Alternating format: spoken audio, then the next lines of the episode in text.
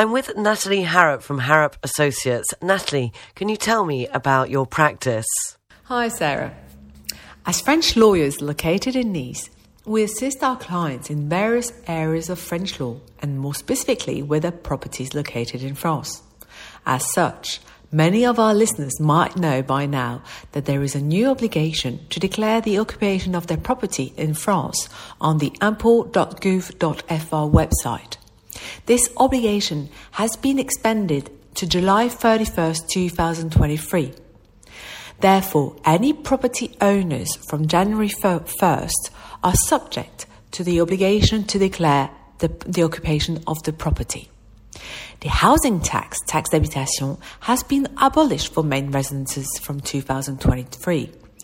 This declaration therefore allows the tax authorities to claim the proper tax for secondary residence or rented properties or the tax on vacant housing.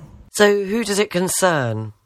This reporting obligation concerns all owners, individuals, and companies of properties, which means in undivided owners, usufructus, and as well as SCIs.